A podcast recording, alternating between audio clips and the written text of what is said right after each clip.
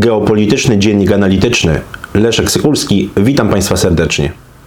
30 grudnia 2021 roku nowa szefowa niemieckiej dyplomacji Annalena Baerbock, jedna e, z liderek zielonych, jedna z absolutnych liderek obecnej e, koalicji rządzącej e, Niemcami, udzieliła bardzo ciekawego wywiadu agencji DPA. W tym wywiadzie oprócz kilku istotnych wątków pojawiła się kwestia Ukrainy. E, pojawiła się sprawa napięć wokół Ukrainy, a także mm, problemu zagadnienia eksportu broni do tego państwa.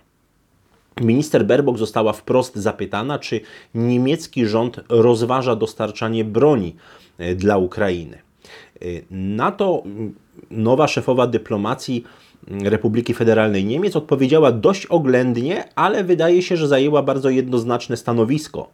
Y, wypowiedziała się bardzo dyplomatycznie, ale wydaje się, że jest to zbieżne z linią, którą prowadził rząd jeszcze Angeli Merkel.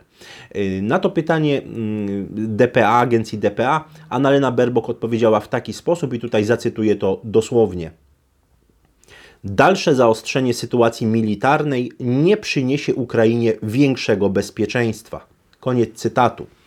Bardzo oględnie, ale mamy do czynienia z y, takim stanowiskiem, gdzie mm, ewentualny ewentualna sprzedaż broni dla Ukrainy jest traktowana jako y, rosnące ryzyko eskalacji napięcia, rosnące ryzyko zaostrzenia sytuacji militarnej, które zdaniem Berlina nie przyniosłoby Ukrainie poprawy, zwiększenia bezpieczeństwa.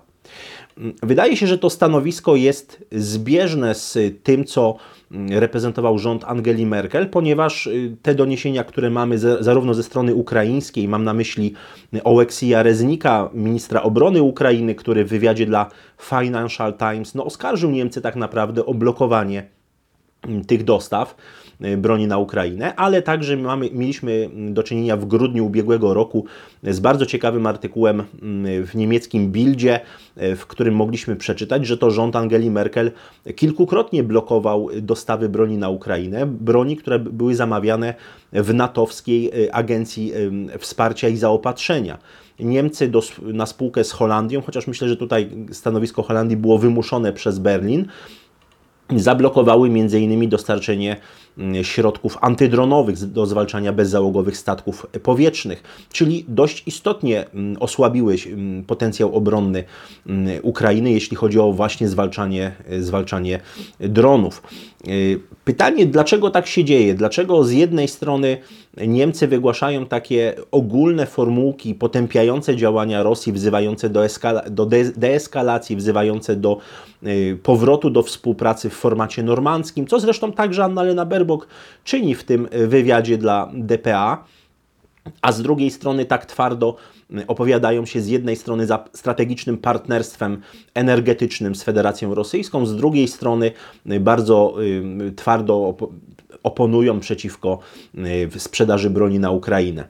Myślę, że sporo y, światła na te kwestie rzucił y, raport Federalnego Urzędu Statystycznego Niemiec, który 6 grudnia opublikował bardzo ciekawy raport, z którego wynika, że po prostu przemysł niemiecki jest uzależniony od gazu, że z gazu że gaz stanowi 31% y, zużycia energii właśnie w niemieckim przemyśle, podczas gdy elektryczność 21%. Y, to pokazuje, jak bardzo Niemcom zależy na szybkim uruchomieniu gazociągu Nord Stream 2, który tylko przypomnę, przez swoje dwie nitki ma dostarczać maksymalnie rocznie 55 miliardów metrów sześciennych gazu.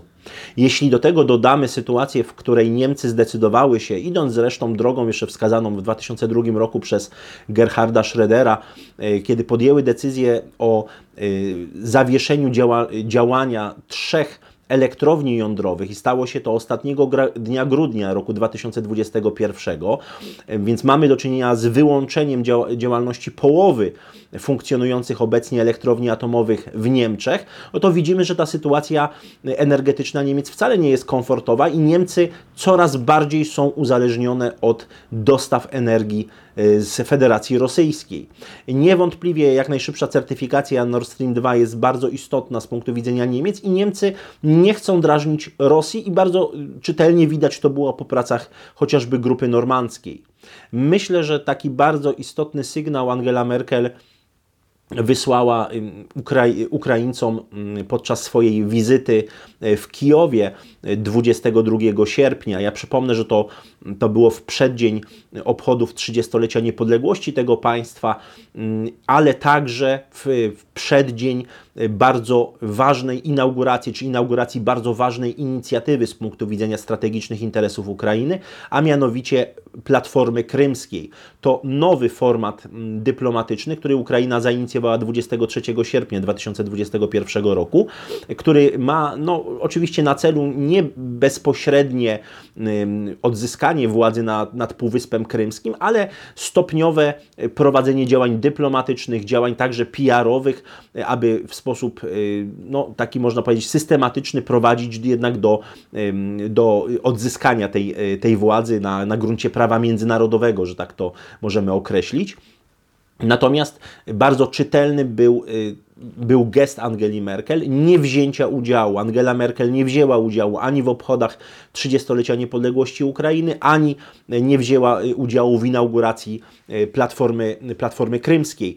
Co bardzo ciekawe, również w inauguracji działalności Platformy Krymskiej nie wziął Heiko Maas, ówczesny minister spraw spraw Zagranicznych Republiki Federalnej Niemiec. E, w tym kontekście warto cały czas mieć na uwadze wskazówki, które daje nam ujęcie realistyczne w analizie stosunków międzynarodowych, że nie tyle słowa, nie tyle nawet podpisane deklaracje, e, memoranda mają jakieś przełożenie na realną politykę międzynarodową, ale konkretne fakty, na konkretne działania, a Niemcy podejmują takie działania no, od wielu, wielu lat, właściwie można powiedzieć, że od 2005 roku już bezpośrednie działania na rzecz strategicznego partnerstwa energetycznego z Federacją Rosyjską.